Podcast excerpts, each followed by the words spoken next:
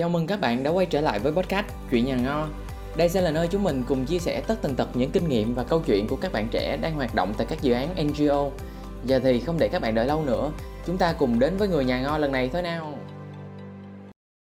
Chào mừng các bạn đã đến với số tiếp theo của Chuyện Nhà Ngo, một dự án podcast của Sơn Tạ Foundation dành cho các bạn quan tâm tới các tổ chức phi chính phủ, phi lợi nhuận và các dự án xã hội.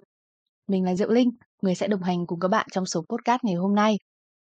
Công tác xã hội, hoạt động xã hội và dự án xã hội là một trong những từ khóa, những khái niệm mà có lẽ đã rất quen thuộc với các bạn thính giả của Chuyện Nhà Ngo rồi. Và trong thời lượng của tập podcast ngày hôm nay, chúng ta sẽ cùng nhau đi sâu hơn vào chủ đề này, cũng như lắng nghe những trải nghiệm thực tế khi làm công tác xã hội tại vùng cao. Và không để các bạn phải chờ đợi lâu hơn nữa, chúng ta hãy cùng chào đón vị khách mời của ngày hôm nay, người sẽ đem những chia sẻ về công tác xã hội đến gần hơn với các bạn. Đó là anh Nhữ Ngọc Thịnh, quản lý vận hành tại tổ chức tình nguyện vì giáo dục VEO. Em xin chào anh Thịnh ạ. Ừ, chào Linh và ừ, các bạn thính giả. Ờ, mình là Những Ngọc Thịnh và mọi người hay gọi mình là Thịnh Nhữ. Mình sinh năm 98 và ừ, mình tốt nghiệp ờ, cử nhân ngành công tác xã hội tại Học viện Báo chí và Tuyên truyền và cũng mới trở thành thạc sĩ ngành công tác xã hội của Đại học Sư phạm Hà Nội. Ờ, hành trình mình ừ, hoạt động xã hội cũng như là với những cái hoạt động về công tác xã hội thì là đã bắt đầu từ những năm mình là học sinh cấp 3 rồi và hiện tại thì mình đang là quản lý um, bên cạnh quản lý vận hành của VEO thì mình còn quản lý hai dự án vệ tinh của VEO đó chính là khoảng trời trong VEO và tủ sách trong VEO. Ờ, qua profile của anh Thịnh thì chúng ta cũng đã thấy anh là một người rất là có đam mê với công tác xã hội. Vậy thì anh có thể chia sẻ một chút về lý do mà anh lựa chọn theo đuổi ngành công tác xã hội được không ạ? Ừ, lý do mình uh, đến với ngành công tác xã hội này là nó xuất phát từ cái tấm lòng và cũng như là những mong muốn của bản thân đem lại những cái giá trị nhân văn hỗ trợ cho cộng đồng vì khi mà mình cảm thấy mình làm được một việc tốt thì mình thấy rất là vui, rất là hạnh phúc. Đơn giản như hoặc như những hành động như là mình ờ, giúp một em nhỏ qua đường ờ, thì ngày hôm đấy tự mình đã cảm thấy mình có thêm động lực và cũng như là mình cảm thấy rất là vui vẻ và hạnh phúc rồi. Thế nên là từ những ngày học cấp 3 mà mình đã được cô giáo truyền cho cảm hứng là giúp đỡ những người yếu thế, những người khó khăn và mình cũng xem những cái chương trình như là điều ước thứ bảy để cũng đã có những hành động và cũng như là phát động phong trào để hỗ trợ cô giáo một cô giáo cũng gặp hoàn cảnh khó khăn. Um, có chồng là bị ung thư có chồng bị ung thư và mình đã um, cùng các bạn là cô thì cũng có kiếm thêm nguồn thu nhập bằng cách là thu gom giấy vụn vỏ chai nên là nên là mình cũng cùng các bạn cùng lớp khuấy động cái phong trào là um, ủng hộ cũng như và ủng hộ cô để cô có thêm một nguồn thu nhập mới. Đó thì mình uh, xuất phát từ những hoạt động đó để trở thành ừ, trên hành trình trở thành cử nhân và cũng như thạc sĩ công tác xã hội. Công tác xã hội đối với em mà nói thì giống như là một không gian mở và đủ rộng để đón nhận tất cả mọi người, miễn là chúng ta có khả năng học hỏi và có đủ nhiệt huyết với cộng đồng, với cái lĩnh vực mà chúng ta đang lựa chọn.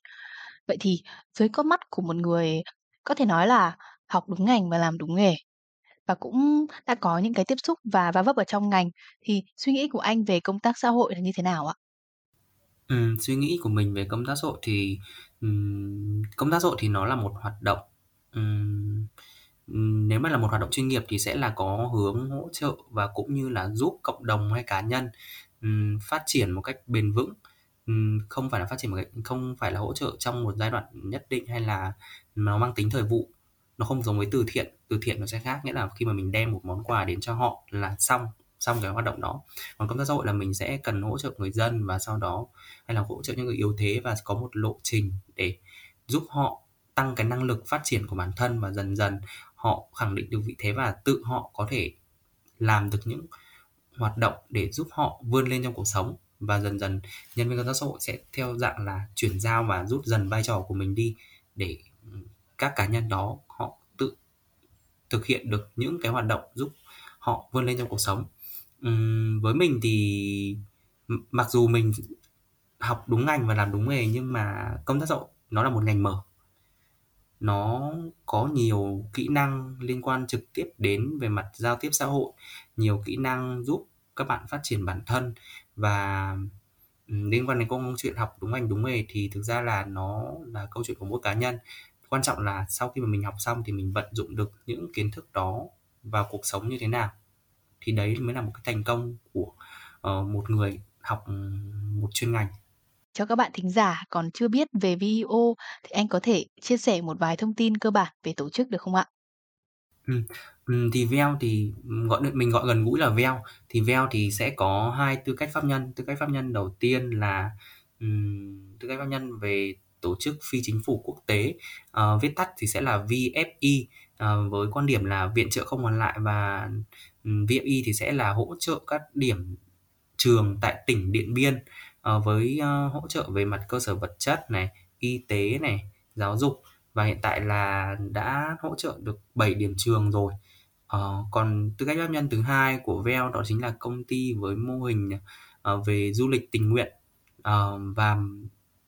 VEO thì sẽ tìm về mặt, uh, doanh doanh nghiệp với mô hình du lịch tình nguyện thì VEO tìm đến những địa phương, uh, có tiềm năng về du lịch để giúp người dân, uh, làm du lịch thông qua việc là VEO đưa những bạn tình nguyện viên đến để trải nghiệm những cái dịch vụ đó và góp ý cho người dân để người dân cải thiện cách làm du lịch và cũng như có giúp người dân có những cái nguồn thu nhập đầu tiên từ việc làm du lịch. Và các bạn tham gia chuyến đi thì sẽ có những hoạt động tác động đến địa phương như là dạy học cho các bạn là trẻ em ở điểm dự án này, giúp các bạn trẻ em có thêm cơ hội được tiếp xúc với các anh chị ở các vùng miền khác nhau, một trong những điều hạn chế mà các bạn trẻ em vùng cao hiện tại đang gặp phải. Và bên cạnh đó thì sẽ có nhóm là nhóm hỗ trợ cải thiện cảnh quan, cơ sở vật chất hay là giúp người dân, ờ, xây dựng những cái sản phẩm trải nghiệm để đóng gói thành cái gói sản phẩm trải nghiệm có thể bán cho khách du lịch khi đến địa phương mà mong muốn trải nghiệm về văn hóa. Và, hỗ trợ địa phương, uh, uh, truyền thông, quảng bá về điểm đến và các hoạt động và cũng như là sẽ có một nhóm là nhóm chương trình tổ chức những cái hoạt động mà gắn kết các thành viên ở trong đoàn với nhau và cũng như là gắn kết các thành viên trong đoàn với người dân và trẻ em ở địa phương. Thì đấy là với mô hình du lịch tình nguyện và, ừm, với Kim Chỉ Nam đó là cho người dân cần câu chứ không cho người dân con cá để người dân biết cách làm kinh tế. Ừm, cho các bạn thính giả đang tò mò thì hành trình của anh tại VEO đã được bắt đầu như thế nào ạ? Ừm, thực ra là hành trình của anh đến với VEO thì, ừm, có thể là nó tình cờ. Bởi vì là nếu mà thời cùng với thời điểm anh học thì những người bạn trong lớp anh hay là những bạn cùng khóa thì đã biết đến VEO từ năm nhất, năm hai nhưng thực ra anh biết đến VEO khá là muộn. Anh biết đến VEO là vào cuối năm tư, có nghĩa là khi mà anh bắt đầu trong thời gian làm khóa luận thì anh đang tìm kiếm những dự án hay là những hoạt động xã hội để mình lấy thêm kinh nghiệm, tham gia các dự án xã hội và bên ngoài nữa. Mình tích lũy thêm để sau này trong quá trình xin việc của mình thì nó cũng sẽ thuận lợi, bởi vì nó sẽ có thêm cái kinh nghiệm trong phần CV. Thì anh biết đến VEO thông lại là thông qua dự án Khoảng Trời Trong Veo chứ không phải là biết đến VEO về mô hình du lịch tình nguyện. Và thông qua Khoảng Trời Trong Veo thì anh mới biết đến VEO và sau đó thì anh thấy VEO với mô hình là du lịch tình nguyện hỗ trợ người dân một cách bền vững và giúp người dân tăng năng lực và để giúp họ có một nguồn sinh kế mới thì nó đúng với những phương châm mà công tác xã hội hướng đến thì anh thấy rất là hợp và từ đấy anh bắt đầu hành trình là trở thành thành viên Khoảng Trời Trong Veo và sau đó thì ứng tuyển làm ở VEO. Và anh nghĩ rằng là mình đã áp dụng được bao nhiêu phần trăm chuyên môn của mình vào công việc quản lý vận hành tại VEO ạ? Ừm, nếu mà nói bao nhiêu phần trăm chuyên môn của mình vào công việc quản lý vận hành tại VEO thì thực ra là nó liên quan không chỉ kiến thức về chuyên môn mà nó còn là kiến thức thực tế mà thầy cô chia sẻ thì anh nghĩ nó phải tầm khoảng 90% bởi vì là, uh, anh là một người luôn mong muốn áp dụng mọi thứ vào thực tế, thế nên là khi nhận được lý thuyết thầy cô chia sẻ thì mình sẽ đặt luôn vào trường hợp thực tế mình nó sẽ như thế nào và để sau này mình áp dụng vào công việc của mình thì nó tránh bỡ ngỡ. Thì hiện tại là chắc là khoảng 90% mình áp dụng bởi vì là, uh, mình áp dụng về từ những kỹ năng học chuyên ngành như là kỹ năng về đặt câu hỏi, kỹ năng lắng nghe, kỹ năng, um, về hành động, hoặc nghĩa kỹ năng về phản xạ khi mà trả lời hay là hướng dẫn người dân như thế nào, hay là về những cái, uh, cái cái chuyên môn hơn, ví dụ như là về những cái phúc trình hay là những cái khảo sát, um, thu thập thông tin thì cái đấy là liên quan chuyên ngành của mình và anh thấy mình đã vận dụng được tốt cái phần mà thầy cô dạy và cũng như là sau những lần mình áp dụng thì mình sẽ có thêm những cái bài học để, ừm, lần sau mình vận dụng tốt hơn cho cái phần kiến thức mà mình đã được học đó. Và trong những chia sẻ vừa rồi thì anh có nhắc khá nhiều đến yếu tố vùng cao và em cũng biết rằng là làm dự án cộng đồng tại vùng cao thì sẽ có những cái trở ngại và những cái điểm khác mà nếu như mà chưa được trải nghiệm thì chắc chắn là sẽ mình sẽ không thể lường trước được. Vậy thì anh có thể chia sẻ một vài điều mà anh cho là khó khăn nhất khi làm việc tại các khu vực đặc thù như vậy được không ạ? Ừm, với hoạt động ở vùng cao thì, nó sẽ gặp những cái khó khăn và rào cản về mặt, um, văn hóa này, về ngôn ngữ, bởi vì là nó sẽ có những cái sự khác biệt về mặt văn hóa, bởi vì ở các vùng cao chủ yếu sẽ là những người dân ở vùng dân tộc là người dân dân tộc thiểu số họ sinh sống, và cũng như về mặt ngôn ngữ họ cũng có sự khác biệt với mình. Ờ, về văn hóa thì mình sẽ cần có thời gian để làm quen, tiếp cận với họ và cũng như là,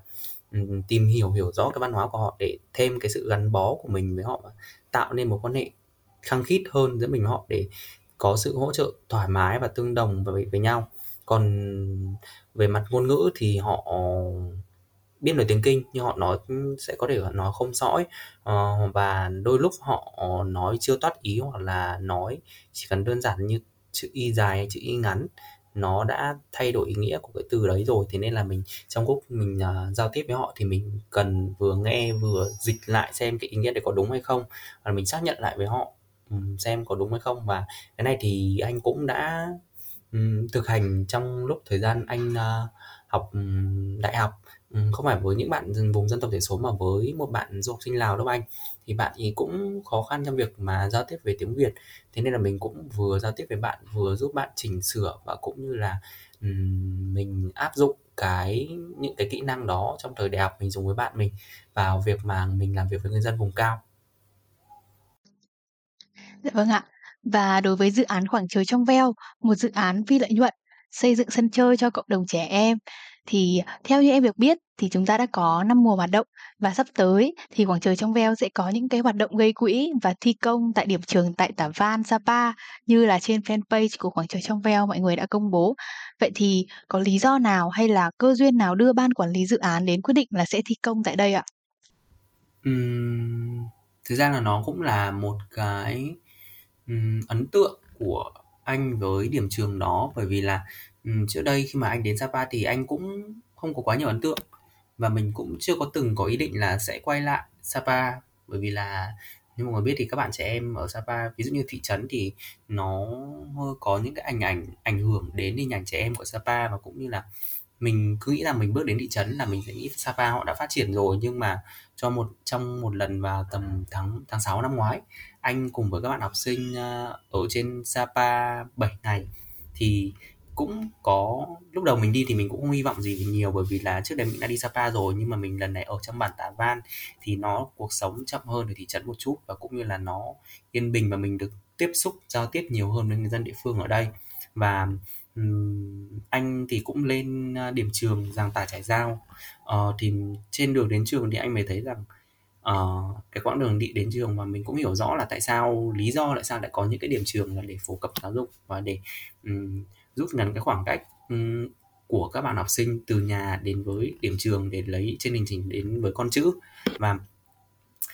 đến điểm trường đấy thì mình mới thật sự thấy rằng Sapa vẫn còn nhiều nơi họ còn gặp khó khăn. Ví dụ như điểm trường thì các bạn học sinh cũng chưa có nhiều trang thiết bị sân chơi này, hay là gặp nhiều khó khăn ở trường thì mặc dù có hai lớp nhưng sẽ chỉ có một cô dạy,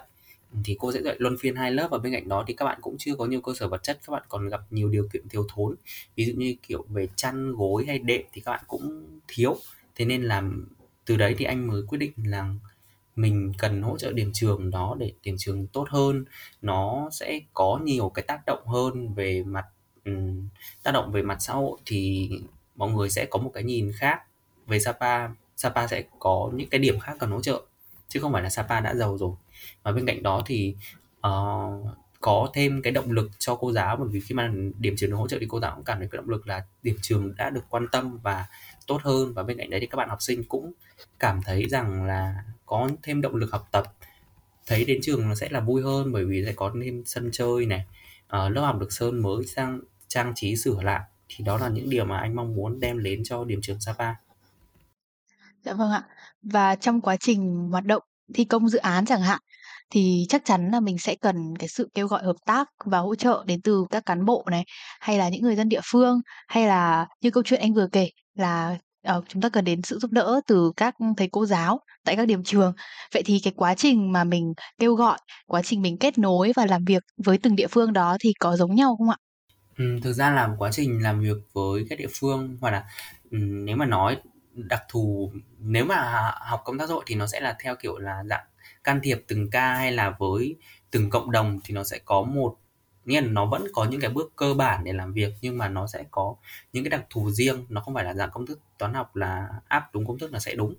mình sẽ cần phải linh động theo từng trường hợp và mỗi mỗi địa phương thì mình sẽ cần có những cách làm việc và giao tiếp khác nhau. Nhưng mà mấu chốt là để thành công thì mình cần có sự kết nối và cần có mối quan hệ chặt chẽ với địa phương, với thầy cô để họ hỗ trợ mình và cũng như là, mình biết được rằng bởi vì khi mà mình đã có mối quan hệ chặt chẽ thì họ biết mình muốn gì và mình biết họ muốn gì và cũng như là có những cái thông tin nó đảm bảo, nó mang tính chính xác giữa hai bên để trong quá trình làm việc nó tránh cái việc mà gặp cái mâu thuẫn về nội dung và cũng như là những cái đàm phán.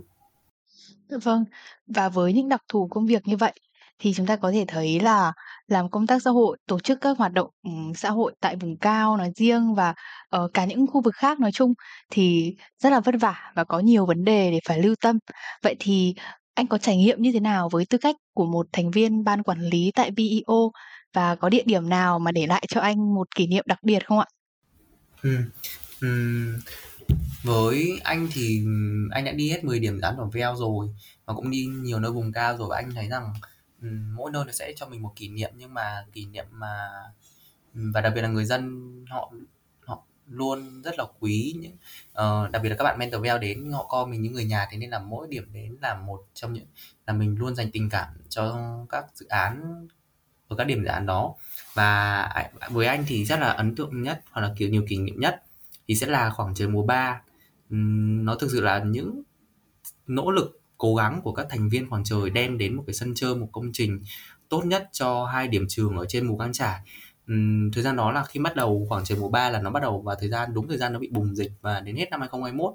95% là hoạt động nó diễn ra bằng online. Thế nên là từ việc gây quỹ, xin tài trợ nó cũng gặp khó khăn.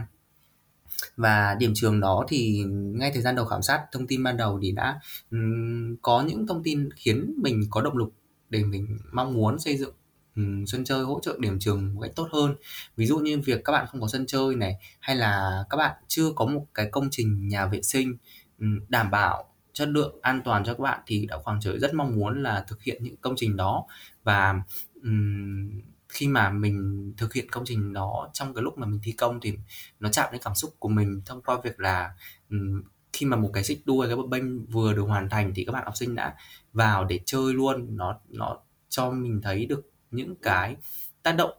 um, tích cực và cũng như là mình có thể nhìn thấy ngay tại thời điểm đó. Và cũng như là ví dụ như hoạt động vẽ tranh bởi vì là các bạn ở trên núi và cơ hội các bạn được đi biển hay là đi tham quan rất là ít thì Khoảng Trời cũng vẽ, ờ, uh, Khoảng Trời cũng phối hợp với bên, uh, một bên phi tổ chức phi chính phủ khác là Give a Future vẽ những hình ảnh về đại dương để các bạn có thể tìm hiểu về đại dương từ ngay chính những điểm trường của các bạn. Và để được xây dựng được sân chơi đó thì cũng trải qua khá nhiều khó khăn, đặc biệt là, um, cái con dốc mà để đi lên những cái điểm trường đó thì, um, thực sự là nó khó khăn. Ví dụ một có một điểm trường thì chỉ đi được xe máy thì các cô đến đón, hay là một điểm trường đi được thì bằng ô tô 16 chỗ. Nhưng mà cái điểm cái đường mà mình lên dốc thì nó là dốc dựng đứng và, um, lúc hôm đấy thì cũng gặp một cái trường hợp đó là có một cái xe chở đá ở cái khu bãi đá đó nó trên đường xuống thì mình lại đi trên đường lên, hai xe đối đầu nhau và rất may mắn là, bác Tài bằng bằng những cái kinh nghiệm của bác thì bác cũng tránh và cũng như là, hai xe tránh nhau và để sau đó thì xe của đoàn tiếp tục lên đến điểm trường. Và thực sự là đến ngày hôm đó xong thì cảm giác là mọi tâm huyết đã thành công với chuyến đi mùa Căng trải mùa 3 đó của team quản trị Trong Veo. Dạ vâng. Và với những cái hoạt động ý nghĩa đó thì em tin là cũng có rất là nhiều bạn trẻ, uh, cũng đang rất là quan tâm đến, uh,